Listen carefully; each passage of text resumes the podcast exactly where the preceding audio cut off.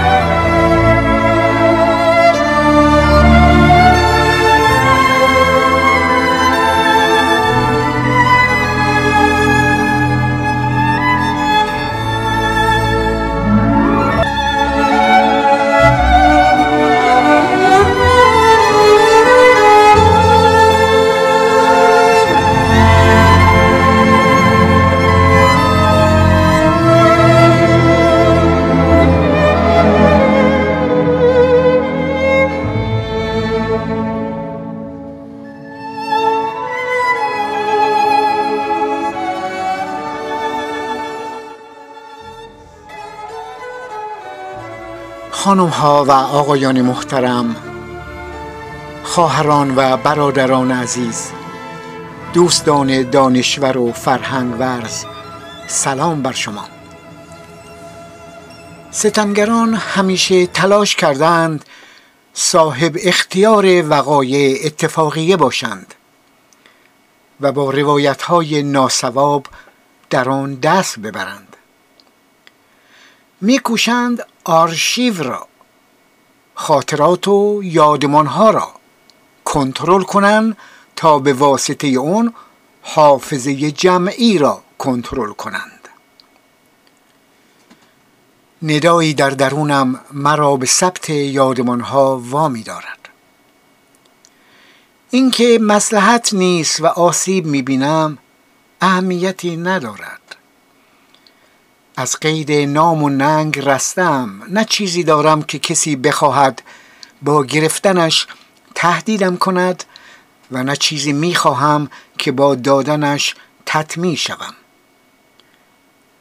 نه مبارز و مجاهدم و نه ادعای روشنگری و روشنفکری دارم. ثبت این گونه اسناد را هرچند با مرارت همراه است. ضروری می‌دانم. مبارزه با فراموشی یک وظیفه تاریخی است.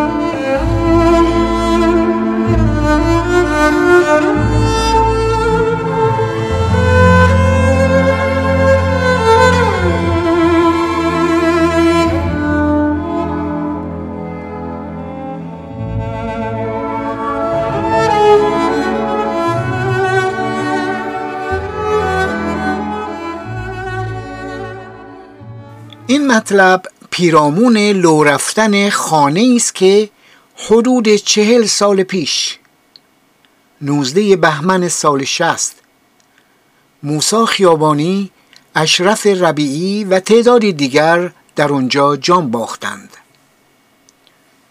برای ورود به بحث باید کمی به عقب برگردیم. اواخر تابستان سال شست مسئولین مجاهدین صحبت از تظاهرات گسترده می کنند و اینکه باید کاری کنیم که پتانسیل نهفته خلق آزاد شود. تعدادی از تیمهای مسلح سازمان در راهپیمایی شرکت کنند و تمام نیروها هم در صحنه باشند و آخر سر گروه های مختلف سازماندهی شده به هم بپیوندند تا راهپیمایی گسترده و گسترده تر شود. اینک پیکر نظام ظرف بلوری نیست که شکسته شده و کافی است که یک ضربه دیگر به اون وارد آید تا ظرف ریز ریز شده و هر تکش از هم جدا و به گوشه پرتاب بشود. دهنکجی به واقعیت آغاز ضربه پذیری. به دنبال این تصور غیر واقعی در سال شست که رژیم برآمده از انقلاب بزرگ ضد سلطنتی با سقوط شتابان روبرو شده و ظرف سه ماه یا شش ماه کل پا خواهد شد. در تظاهرات پنج مهر همان سال هم رهبری سازمان در این توهم بود که مردم به صحنه می آیند.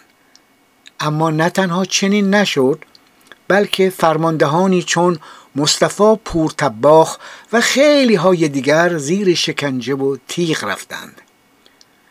اما مسئولین اون موقع سازمان به جای پذیرش واقعیت و تحلیل اشتباه خودشون گفتند ما فقط می‌خواستیم تست کنیم و ببینیم که آیا عنصر اجتماعی می‌تواند به صحنه بیاید یا نه. دهنکجی به واقعیت آغاز ضرب پذیری بود. اصرار لجوجانه بر رؤیاها و توهماتی که چه بسا نیک هم بود. اما چون عملی نبودند به ضد خودش مبدل می‌شد. در همون ایام طرف مقابل گرچه متحمل ضربات هولناکی شده اما خود را جمع جور کرده و حتی انتخابات متعدد برگزار می کند و برای ضربه زدن به رأس سازمان آماده می شود بگیر و ببند و افزون بر آن. تعقیب و مراقبت شدت می گیرد و در زندانها هم بیش از پیش شکنجه که به دروغ نامش را تعذیر می‌گذارند باب می شود برخلاف تحلیل نادرستی که بعدا در جنبندی یک ساله هم رهبری سازمان تکرار کرد رژیم در این موقع نه نظامی پلیسی بلکه دقیقا پلیسی نظامی است و اطلاعات سپاه چرا خاموش برنامه های خودش را پیش می‌برد. رشید دستگیر می شود در افتادن با گذشته برای زنده کردن رنج های گذشته نیست. رویارویی با انکار تاریخ و مبارزه با فراموشی است. چند ماه پیش از نوزده بهمن سال شست فردی سبزرو به اسم علی اصفهانی با نام مستعار رشید که هیکلی متوسط داشت و کمی هم چارشونه بود در رابطه با سازمان مجاهدین دستگیر می شود و در بد و امر نه به او اونچنان حساس می شوند که زیر شکنجه های طاقت فرساب و هولناک برود و نه وی خودش مطلب خاصی بروز می دهد. به روایت بازجویان اما که حتما بخشی از آن واقعی نیست رشید خودش مدتی بعد عنوان می کند که در مورد چند خانه اطلاعاتی دارد اما نمی‌داند تخلیه شده یا نه. اینکه او توسط به اصطلاح توابینی که در جلد بازجویان رفته بودند شناسایی شده یا واقعا خودش پیش قدم گشته بر من معلوم نیست. رشید در فاز سیاسی محافظ مهدی ابریشمچی ولی در فاز نظامی در حفاظت اشرف ربیعی بود. می‌گویند در همون دوران پدرش در اصفهان با وی تماس می‌گیرد و به او قول می‌دهد که برایش یک ماشین پیکان می‌خرد. او هم بعد از موافقت مسئولینش برای دیدار پدر به اصفهان می رود که دستگیر می شود و زیر شکنجه یا به هر ترتیب که اطلاعی نیست با رژیم همکاری می کند و پایگاه اشرف ربیعی را که در زعفرانیه شمال تهران بود نشان می دهد. نیروهای اطلاعاتی سپاه که شیوه عملشون با کمیته و دادستانی فرق داشت به جای عجله و دستپاچگی سر صبر به کنترل محل می‌پردازند و علاوه بر سیستم های پیشرفته الکترونیک گاه برای مراقبت ثابت کودکان یازده دوازده ساله را هم به خدمت می‌گیرند حتی از ابزار ابتدایی موسوم به کبریت که گشتی های سواک به وسایل نقلیه سوژه ها می و حکم یک فرستنده را داشت و سیگنال می‌داد هم استفاده می کردن. تا مدت ها چیزی گیرشون نمی آید. هرچند از بوغ سحر تا تنگ غروب و تا آخرای شب. اونجا پاس میدن اما بعد از حدود 45 روز حدود ساعت دوازده شب متوجه یک رفت آمد می شوند کنترل و مراقبت شدت می گیرد و چندی بعد که موسا و تعدادی دیگر به اونجا می روند به پایگاه حمله می کنند در علت آمدن موسا و همراهانش به پایگاه اشرف گفته می شود محل خودشون مورددار شده مشکل امنیتی پیدا کرده و به طور اضطراری به اون خانه رفته بودند. گویا یکی دو شب قبل از واقعه.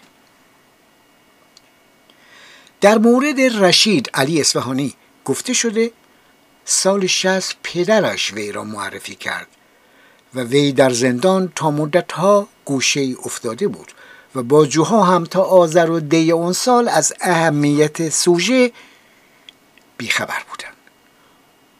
گویا پیشتر به لحاظ نظری بریده بوده و شاید همین او را به اون وضع کشید. اگر بنابر اعتراف زیر شکنجه بود. کسی اون همه مدت نمی‌توانست زیر فشارهای طاقت فرسا این گونه مسائل را که برای بازجویان حیاتی بود پنهان کند. شاید هم رشید فکر کرده اطلاعاتی رو که می‌دهد سوخته است و دیگر به درد نمی‌خورد. متاسفانه صاحب عله سازمانی که مسئولیت این گونه وقایع با اوست. متاسفانه صاحب عله که بر چند و چون قضایا و این گونه موضوعات اشراف کامل دارد حتی حالا که نزدیک به چهل سال از اون حادثه غمبار میگذرد نمی‌گوید که داستان چیست و باید بازجویان و قاتلان زندانیان سیاسی که معلوم نیست چقدر درست می‌گویند بیایند برای مردم ایران توضیح دهند.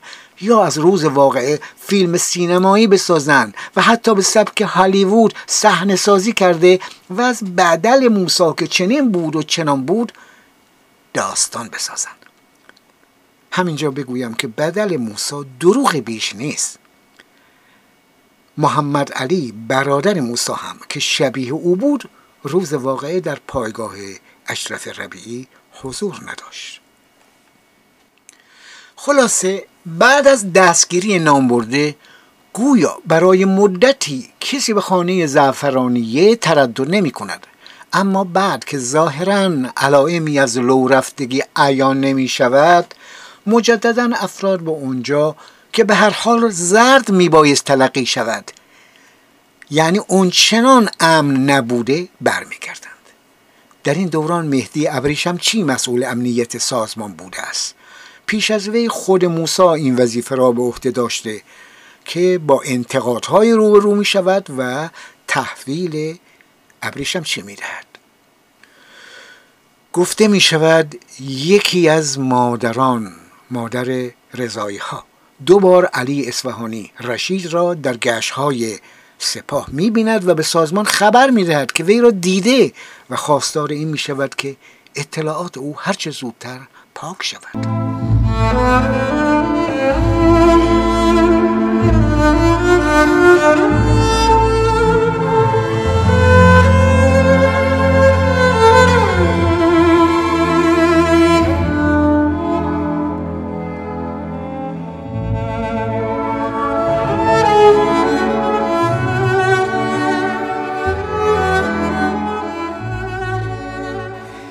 همه بیسیم های خود را خاموش می کنند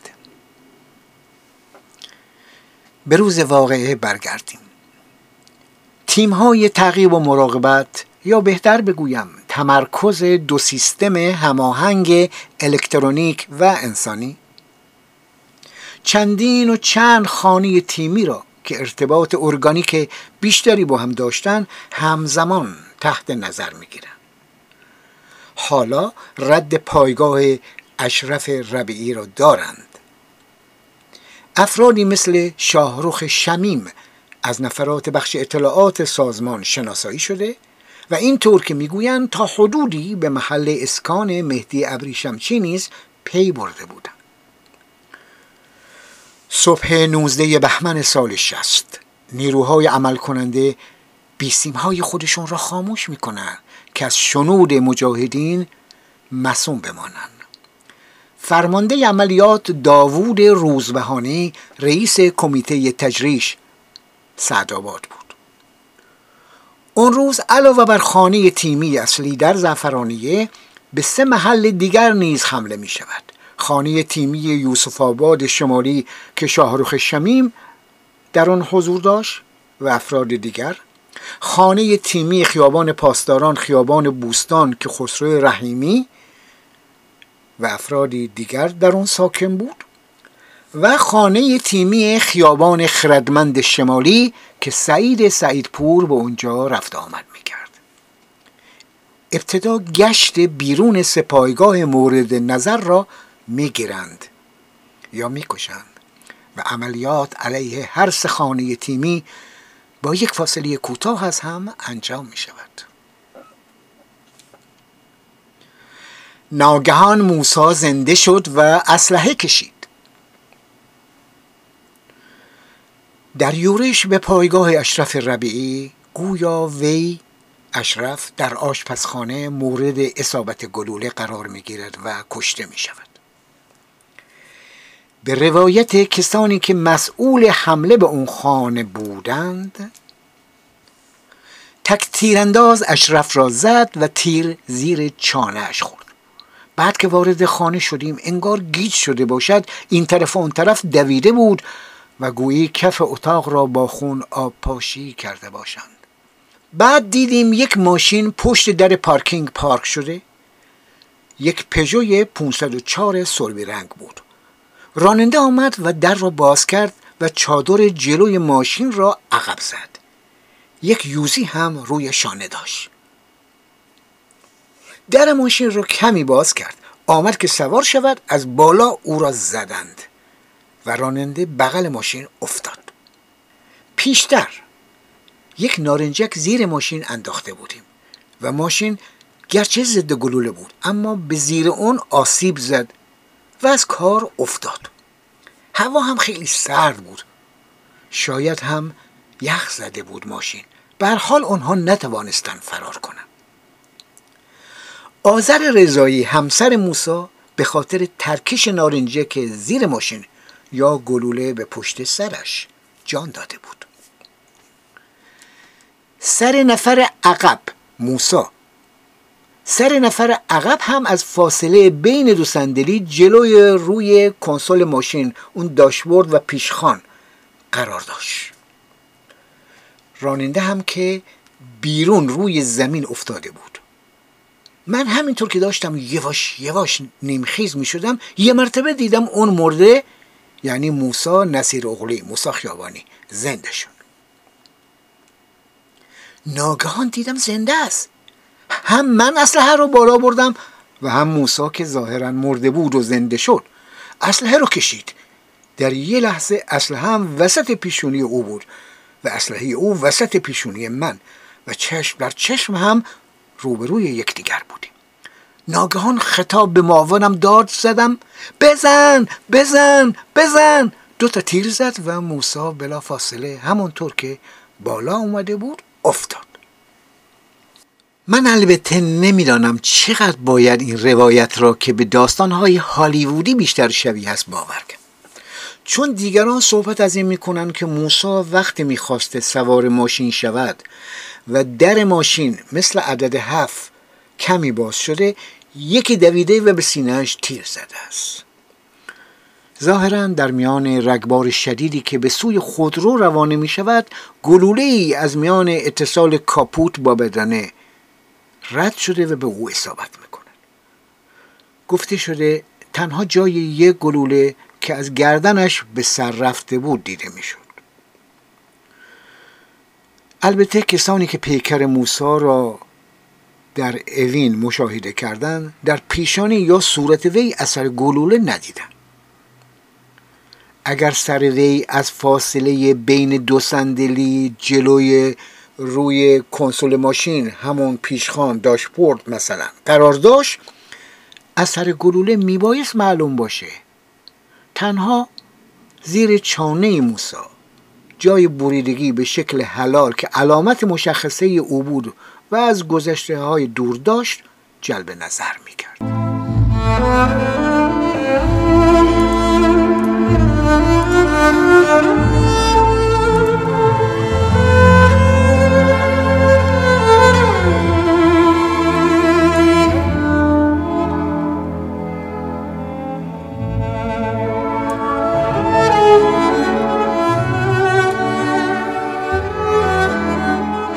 ضربه ها از عبدالله پیام آب نمی‌خورد. سازمان با تحلیل هایی که داشت با خودشیفتگی طرف مقابل را دست کم می گرفت و چه بسا بعد از ضربه 19 بهمن هم که موسا و بیست و چند نفر دیگر جان باختند باور نمی‌کرد که دشمنش در کشف رمز ملات ها و مدارک سازمانی خیلی پیش رفته و دست او را خوانده است.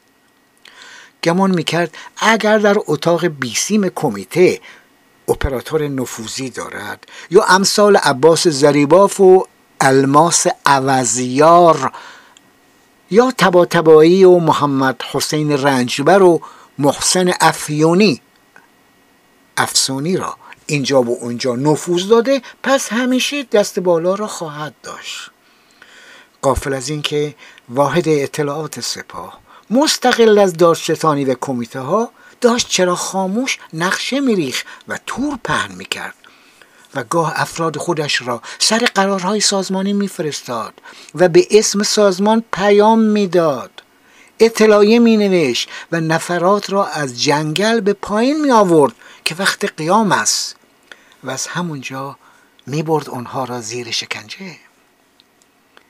سازمان اما دلش خوش بود که به شنود گشتی ها و به شبکه عبدالله پیام شبکه تعقیب و مراقبت کمیته اشراف پیدا کرده و انقریب چم و خم اون را با عملیات مهندسی در می آورد بودن سوژه ها در کوچه و خیابان و بردنشون به خانه تیمی و زدن اونها تا دم مرگ. با این توجیه که شکنجه می‌کنیم تا شکنجه از بین برود. در خانه زعفرانیه از یک شماره تلفن که برخلاف اصول حفاظتی بدون کد و بدون رمز در جیب یکی از جانباختگان بود. و از دیگر اسناد و مدارکی که پیدا شد در عملیات دوازده اردیبهشت. ضربه به بخش اجتماعی سازمان. 19 اردیبهشت و عملیات ده مرداد سال 61 بهره ها بردند. بازجویان راست یا دروغ ادعا کردند در خانه دیگر مهدی ابریشمچی توانست دقایقی قبل از عملیات از خانه بیرون برود. و از بخش روابط که در مرداد سال 61 ضربه خورد محمد حیاتی گریخت. علی زرکش را هم جای دیگر از دست دادیم.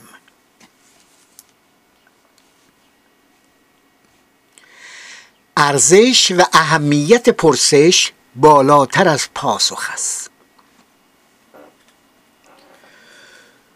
درست است که وقتی با یک رژیم مستقر سر و کار داریم اتفاق و احتمال هم شانس هم بیشتر در جهت آن است و می‌توان این یا اون مورد را با مسامحه البته گفت اتفاقی رخ داده است. اما در مورد واقعی نوزه بهمن و اطلاعاتی که رشید داشت و رد اون تا مدتی مدید پاک نشد و عاقبت بر سر موسا و دیگران آوارگشت چنین نیست. در مورد اون واقعه پرسیدنی است. در سازمانی به عرض و طول مجاهدین چه اشکال مبنایی وجود داشته که در بالاترین سطح چنین اشتباه امنیتی بزرگی رخ می‌دهد که حاصلش شبیخون به خانه زعفرانی است. واقعا رشید یا هر کس دیگر که جای او بود چه باید بکند وقتی دستگیر می شود و اطلاعات وی در بیرون کماکان سر جای خودش باقی میماند. می توان به نکات تکنیکی و تاکتیکی دیگر هم اشاره کرد که به نوعی در شدت و نحوه ضربه 19 بهمن سال 60 تاثیر داشتند. اما مسئله مهم نقد نگاه و تحلیل سازمان به مسئله قدرت و قدرت به هر بهایی است. این نوع نگاه است که یک سازمان مردمی را به ترورهای کور و حتی به عملیات به اصطلاح مهندسی آلوده می کند. حال بگذاریم که تجربه چریک شهری و شهرآشوبی کمتر جایی به نفع ستم دیدگان به سرانجام رسیده و موفق شده است.